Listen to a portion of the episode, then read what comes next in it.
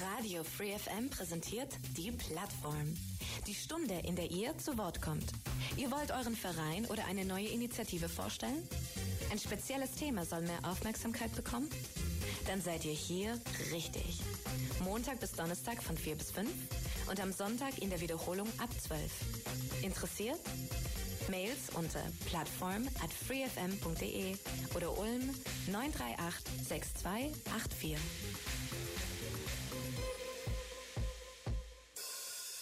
Und am Mikrofon ist Julius Taubert. Hallo und herzlich willkommen zur heutigen Plattform hier bei Radio Free FM. Schon seit Jahrhunderten faszinieren die Sterne uns Menschen, vor allem Wissenschaftlerinnen und Wissenschaftler haben in allen Epochen in diesem Bereich geforscht. Schon 1870 gab es dann die ersten Sternwarten in Deutschland. Viele bedeutende Sternwarten in Mittel- und Nordeuropa wurden zwischen 1790 und 1830 gegründet. Ja, unter anderem jene in Hamburg-Altona, Düsseldorf, München, Gotha und Leipzig. Auch in unserer Region gibt es eine solche Sternwarte und zwar seit 1975 die Volkssternwarte Laupheim. Diese stellen wir euch heute in der Sendung vor. Herzlich willkommen im Studio von Radio 4 FM an Janina Borand und Rolf Stöckler. Hallo. Hallo. Tradition kann man schon fast sagen bei uns in der Sendung ist die Vorstellungsrunde und ich würde sagen, wir fangen bei dir, Janina, von mir aus gesehen mal auf der rechten Seite an. Hallo, ähm, ich bin Janina, ich bin in, in, der Nähe von Laubheim aufgewachsen und äh, bin dann zum Studium nach Konstanz gegangen, promoviere jetzt in Kunstgeschichte und bin seit knapp einem Jahr im Vorstand der Volkssternwarte Laubheim. Sehr schön. Und du sagst Konstanz, heißt du bist aus der Region. Sehr gut. Ja. da legen die Konstanzer, wie ich äh, mir habe sagen lassen, auch immer sehr viel Wert drauf, dass es Konstanz und eben nicht Konstanz ist. Ganz genau, das habe ich gelernt. Wie bist du denn zur Volkssternwarte gekommen? Ich habe mich als Kind total für Sterne interessiert und habe mich immer gefragt, warum sehe ich, wenn wir nachts von meinen Großeltern nach Hause fahren, manchmal den Orion und manchmal nicht. Irgendwann ist mir klar geworden, das eine Mal war im Sommer, da sieht man den Orion gar nicht und das andere Mal war im Winter. Und ähm, ich bin dann mit elf Jahren ähm, ja auf das Planetarium aufmerksam geworden durch einen Schulbesuch. Wir waren dort mit der Klasse.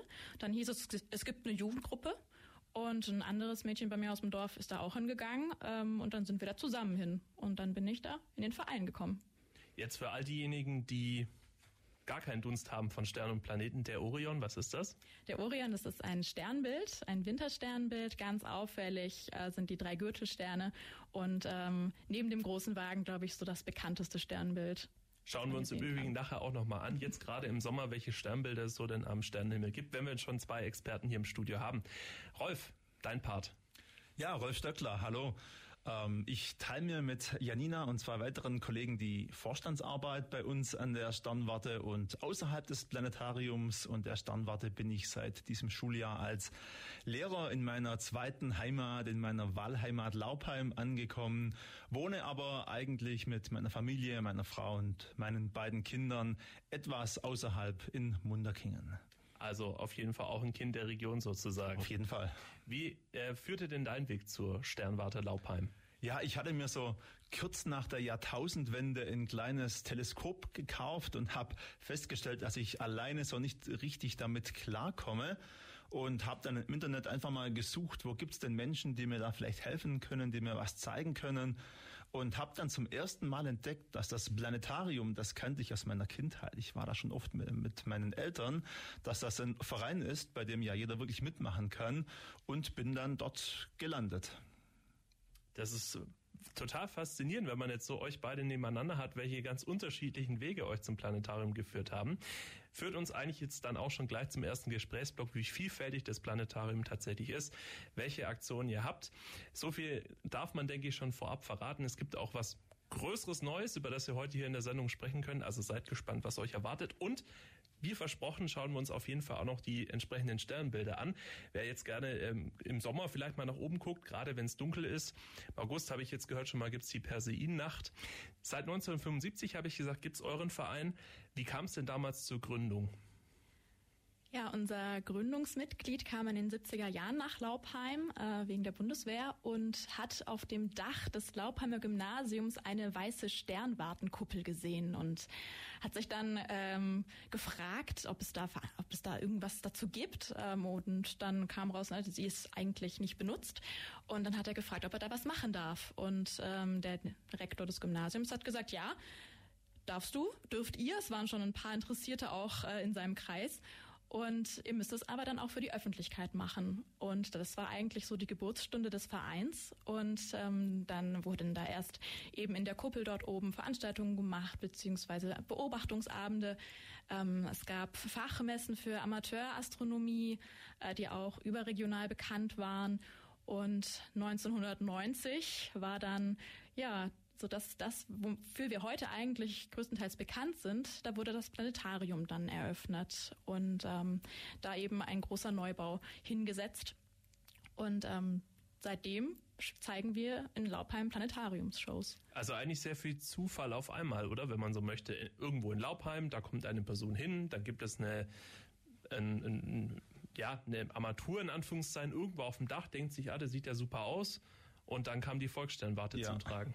Also wir feiern ja bald auch dieses 50-jährige Jubiläum in zwei Jahren. Und wenn man jetzt wirklich zurückblickt auf die Vereinshistorie, es kam wirklich immer ein Schritt nach dem anderen. Zwar manchmal durch Zufall, aber wirklich immer ein logischer Schritt nach dem anderen. Also das Planetarium in Laubheim war nichts, was man irgendwie mal auf eine grüne Wiese gesetzt hat, ohne Erfahrung, ohne dass da wirklich Know-how vor Ort auch da war. Und wer die oberschwäbischen Wetterbedingungen kennt, der, der weiß, wie wichtig es auch war, hier ein Planetarium zu bauen und wie selten die klaren Nächte bei uns für die Sternwarte eben doch leider auch sind. Welche Meilensteine, welche Schritte waren das denn, die euch als Verein bis heute getragen haben? Ja, nach der Vereinsgründung, vielleicht 1977, haben wir bereits die Jugendgruppe gegründet. Die ganze Jugendarbeit ist auch wirklich etwas, was bis heute ein ganz zentraler Baustein von uns auch ist. Dann natürlich 1990 der Bau des Planetariums. Sieben Jahre später, 97, kam dann die Sternwarte dazu in einem ersten Erweiterungsbau. Also wir waren damals in Süddeutschland wirklich einer der ersten Einrichtungen, die Planetarium und Sternwarte unter einem Dach ähm, vereinigen konnten. Und ein ganz großer Meilenstein war jetzt erst vor wenigen Jahren, seit 2017 sind wir Schülerforschungszentrum und äh, führen wirklich Kinder und Jugendliche zu Wettbewerben wie Robocup, wie Jugendforscht, Schüler experimentieren und haben da einen riesengroßen Zulauf. Okay, und dann noch mal eine Frage für alle Mars-Männchen-Anfänger. Was ist der Unterschied zwischen dem Planetarium und der Sternwarte? Ah, das Planetarium, das ist eigentlich eine riesige Kuppel, in der man ist. Und in der Mitte ist dann meistens ein Sternprojektor. Und an diese Kuppel kann man mit dem Sternprojektor eben den Sternhimmel nachstellen. Also es wird dann dunkel, die Sterne gehen an und äh, man kann sich dann eben wetterunabhängig anschauen, was an dem Abend oder auch generell an jedem x-beliebigen Tag mittlerweile ist es möglich, wie die Planeten standen und so weiter. Das kann man da simulieren. Also es ist quasi keine Aufnahme des Himmels, vor allem wenn er bedeckt ist, geht es sehr schlecht, sondern es ist eine Berechnung quasi, wie heute am x-beliebigen Datum die Sterne und die Planeten stehen, oder? Genau, und natürlich auch Shows. Also wir haben auch viele thematische Shows mit Videos, kann man sich vorstellen, wie ein 360-Grad-Kino, also eine riesengroße Leinwand. Man sitzt als Besucher aber nicht irgendwie davor, ich hier, dort der Film, sondern man ist wirklich mittendrin und erlebt um sich herum das, das Universum. Mhm. Und was ist jetzt eine, eine, ein Planetarium?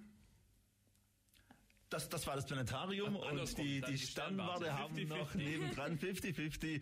Ähm, ja, in der Sternwarte kann man wirklich mit den eigenen Augen live die Faszination des Sternenhimmels erleben, indem man eben durch unsere Teleskope schaut. Also wir bieten das im äh, Sommerhalbjahr immer am Sonntagnachmittag und im Winterhalbjahr mittwochs und freitags abends an für die Öffentlichkeit. Also wer da Lust hat, gerne mal vorbeischauen.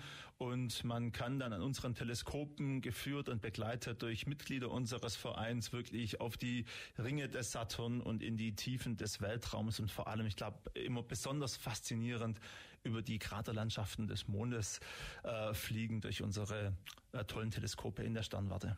Und wer sich jetzt gefragt hat, warum man am Sonntagnachmittag die Sternwarte öffnet, da schauen wir dann den uns nächsten Stern an, die Sonne. Also was da gerade zu sehen ist, ob es Sonnenflecken gibt, vielleicht auch ähm, koronare Auswürfe und riesige Gaseruptionen eigentlich. Und ähm, die Sonne ist sehr aktiv momentan und da lohnt sich auf jeden Fall auch ein Besuch am Sonntagnachmittag. Da muss man spezielle Filter dann an die Teleskope montieren, dass das ungefährlich für das Auge ist.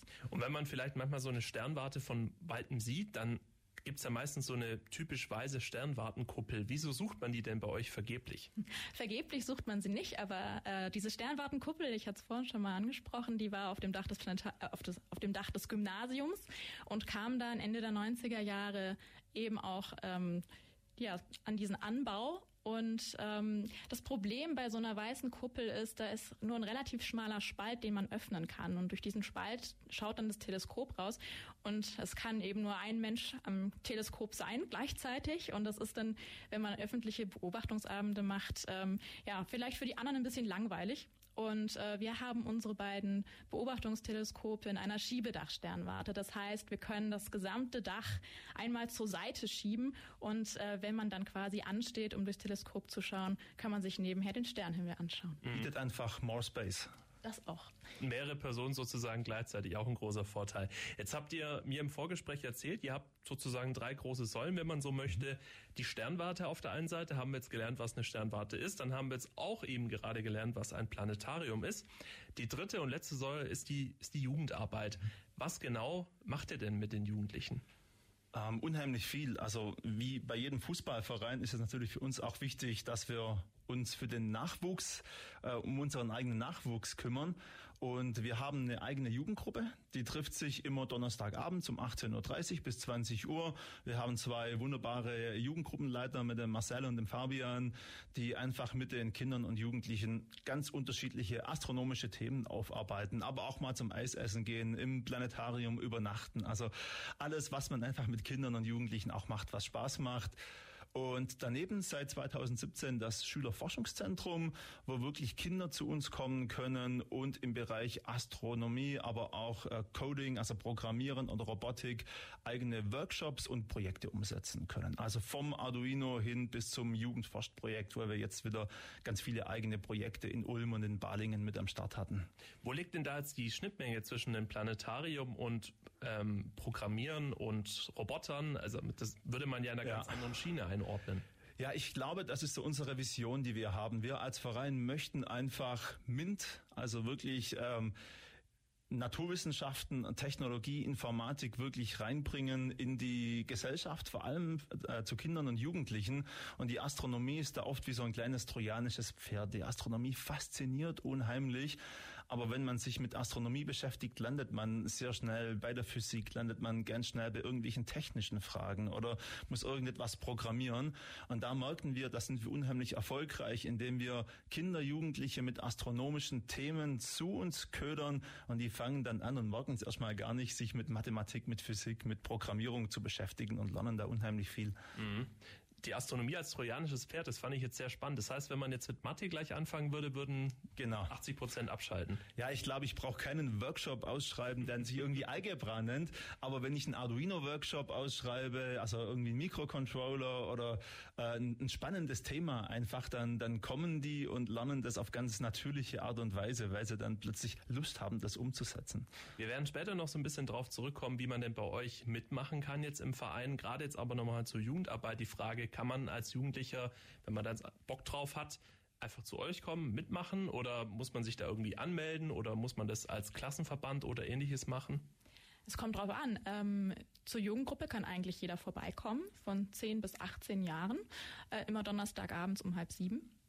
Und ähm, da werden, wird dann eben die Vereinsjugendarbeit gemacht und die, das Schülerforschungszentrum, da werden eben verschiedene Workshops angeboten. Und ähm, da gibt's ähm, für Grundschulen gibt's einen bestimmten Workshop-Tag, ähm, wofür man sich dann anmelden kann.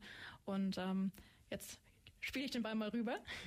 Ja, also vor allem ist es alles kostenlos. Ich glaube, das ist immer was, was für viele auch wichtig ist. Also wirklich für nichts, für weder für die Jugendgruppe noch irgendwie für das Schülerforschungszentrum fallen für die Kinder oder für die Familien irgendwelche Kosten an. Und auch wer jetzt einfach äh, Lust hat oder vielleicht jemanden zu Hause hat oder merkt, wow, das wäre doch was für mein Kind vielleicht, schreibt uns einfach mal an. Ich glaube, ganz am Ende der Sendung haben wir noch die Chance, die Kontaktadressen ähm, bekannt zu geben und wir werden antworten und im neuen Schuljahr, jetzt haben wir ja erstmal Sommerferien in Baden-Württemberg, aber ab September starten wir dann mit der neuen Runde und da freuen wir uns wirklich über jeden, der da irgendwie Lust hat, ein eigenes Forschungsprojekt vielleicht mal ein Jahr lang umzusetzen. Jetzt haben wir vorhin auch schon gehört, Planetarium, da kann man sich reinsetzen, da kann man dann irgendwie so kinomäßig einen Film gucken. Was ist denn jetzt eigentlich der große Unterschied zum Kino? Zum einen gehen die Sitze nach hinten, das heißt, man lehnt sich da entspannt zurück. Ähm, es wird dunkel, das kann auch schon mal ja, schwierig werden mit der Aufmerksamkeit. Ähm, in dieser in diesem Raum ähm, passieren viele Dinge. Also wir hatten vorher schon gesagt, dass wir den Sternhimmel anschauen können. Das passiert dann auch immer äh, in, ähm, vor der eigentlichen Show. Wir zeigen 15 Minuten Kurzprogramm, was man am aktuellen Sternhimmel sehen kann. Und danach geht es dann eigentlich mit der Planetariumsshow weiter.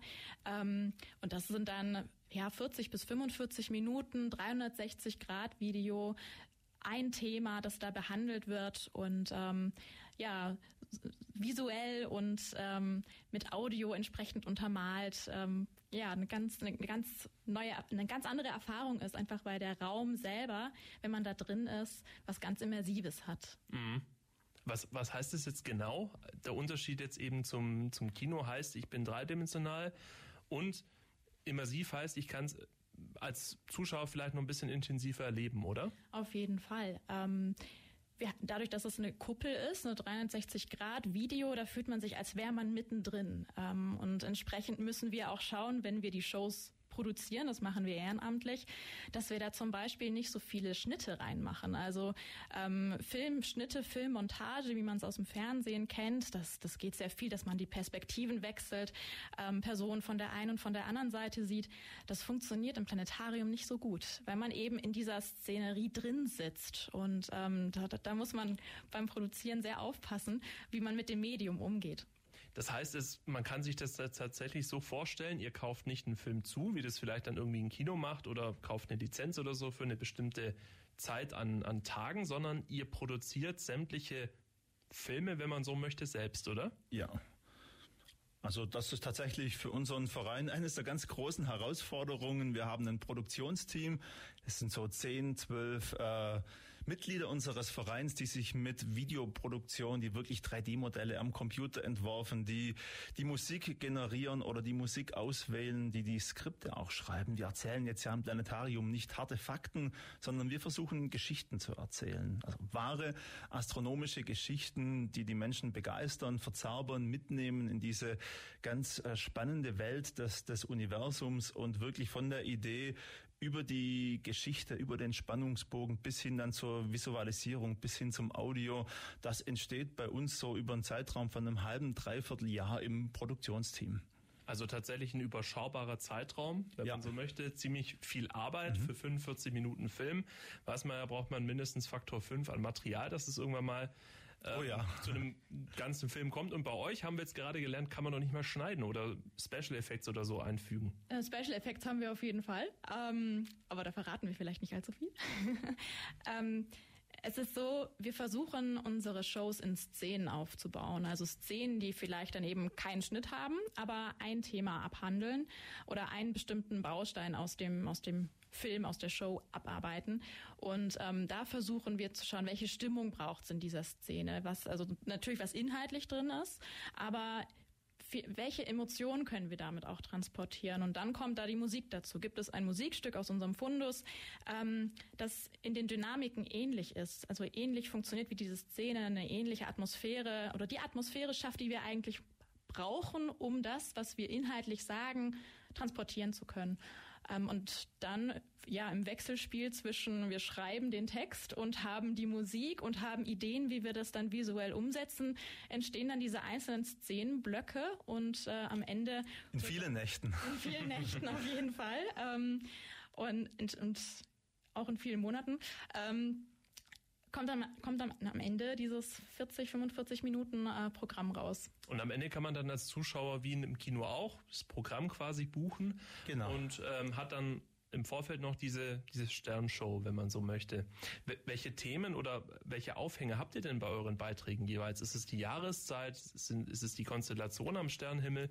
Sind es vielleicht auch ganz andere Themen? Also am Anfang natürlich, der Sternenhimmel zeigt immer den aktuellen Sternenhimmel, welche Sternbilder, welche Planeten, äh, was gibt es momentan einfach zu sehen. Also unser, das ist unser großes Ziel. Wenn der Besucher dann nach Hause geht, dann kann er sich grob am Sternenhimmel orientieren und wird das ein oder andere wiederentdecken.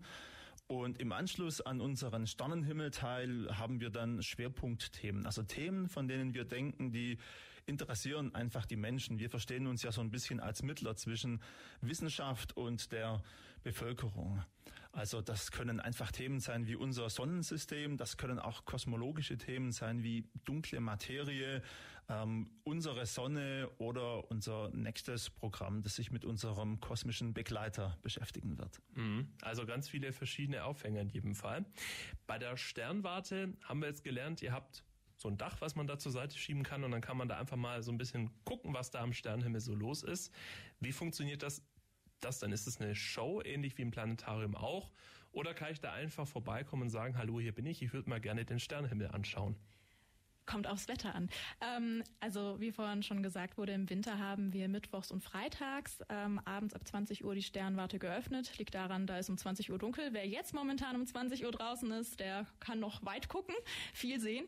Ähm, Im Winter ist das nicht mehr so. Und ähm, da haben wir dann eben die Sternwarte zur Nachtbeobachtung geöffnet. Das heißt, man ruft am besten vorher bei der Kasse an. Ähm, zur gleichen Zeit finden auch Vorführungen statt. Das heißt, es ist auf jeden Fall jemand im Haus und fragt, wie der Nachthimmel aussieht, ob es klar ist, ob es sich lohnt, nach Laubheim zu fahren, wenn man vielleicht eine weitere Anreise hat.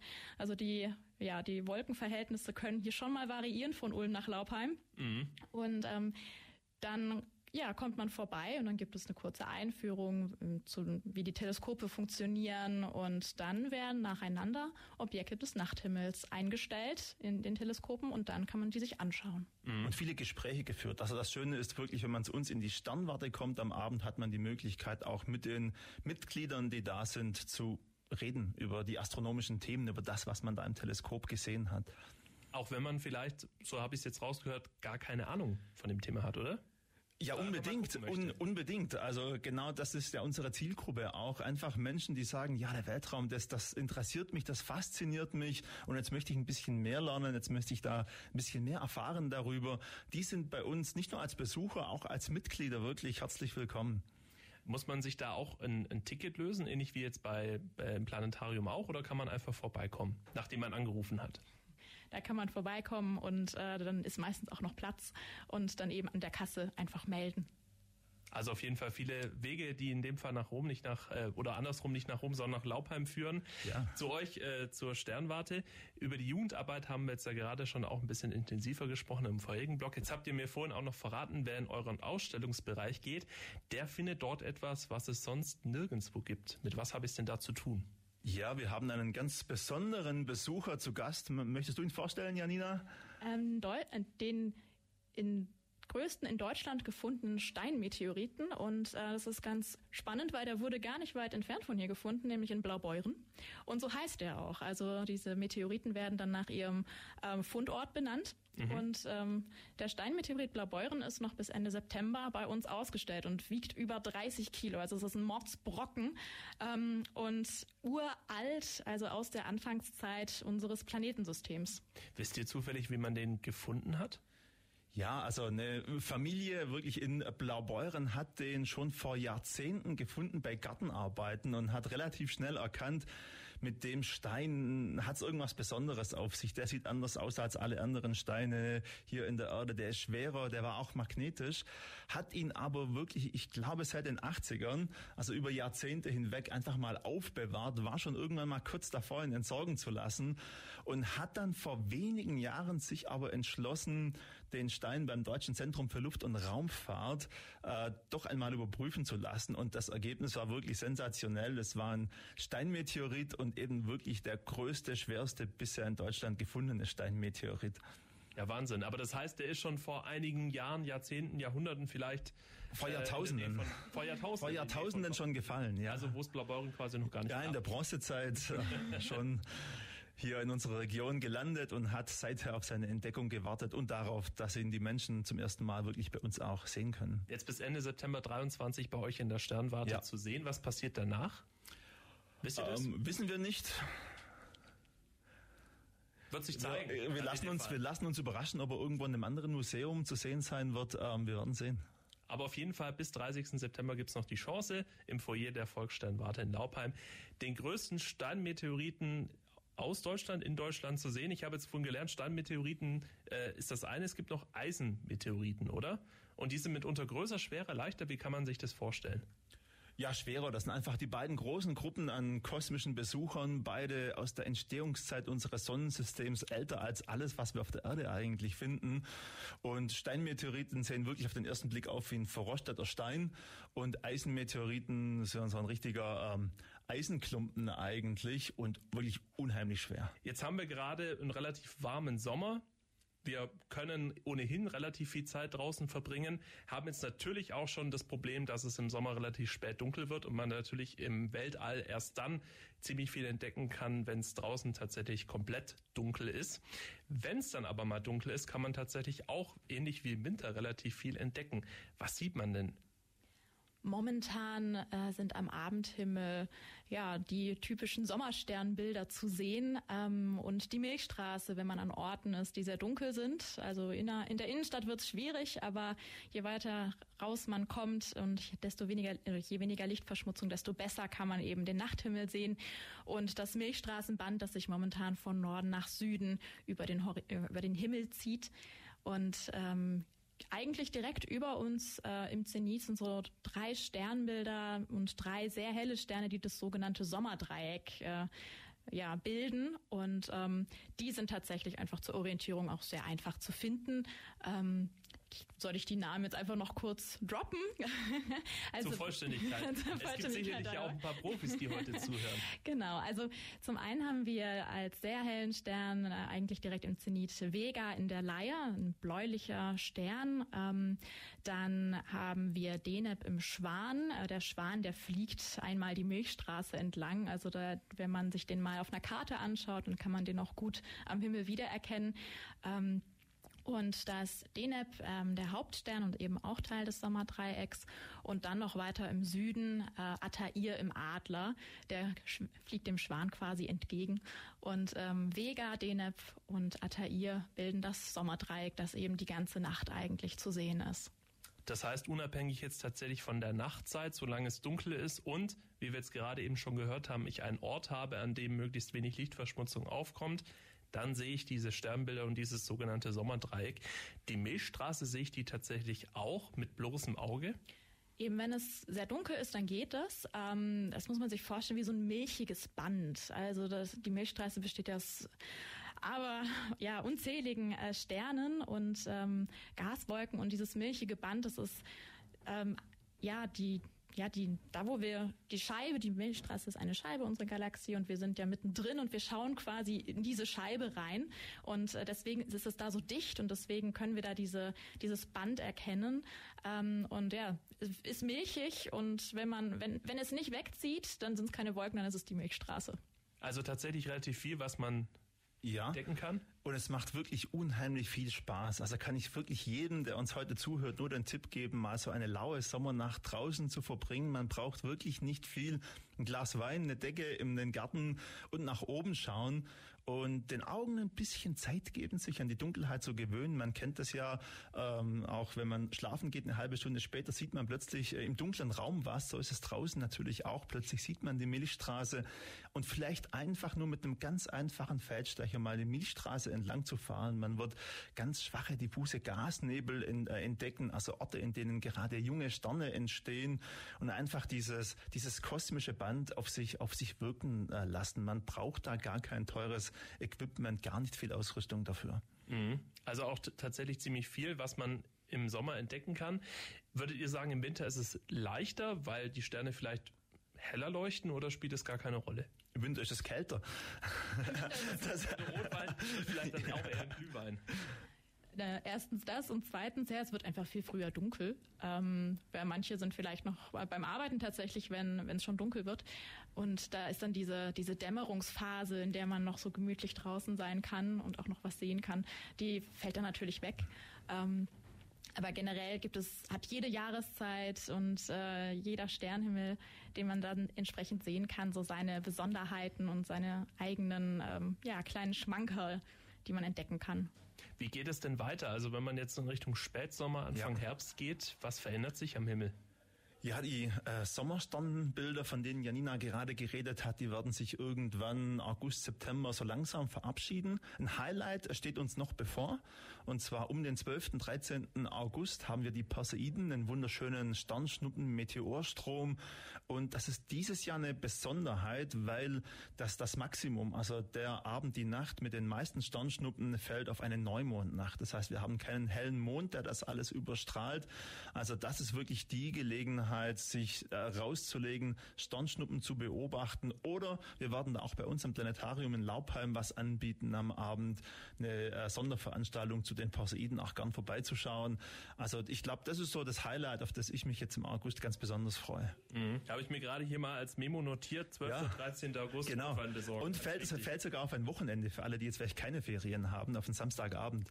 Noch besser. Aber das heißt, man kann zu euch auch ins Planetarium kommen, oder? Genau, also wir haben eine große Wiese vorm Planetarium und ähm, ja, wir werden noch ein bisschen für ein bisschen Atmosphäre sorgen. Die Sternwarte wird geöffnet sein und ähm, im Planetarium werden auch Shows laufen, bis es dann mal dunkel ist. Und ähm, ja, da kann man sich dann bei uns gut aufhalten, würde ich sagen. Ist es jetzt die Nacht vom 12. auf den 13. August oder kann man das äh, gar nicht immer so genau vorhersagen, wann das ist?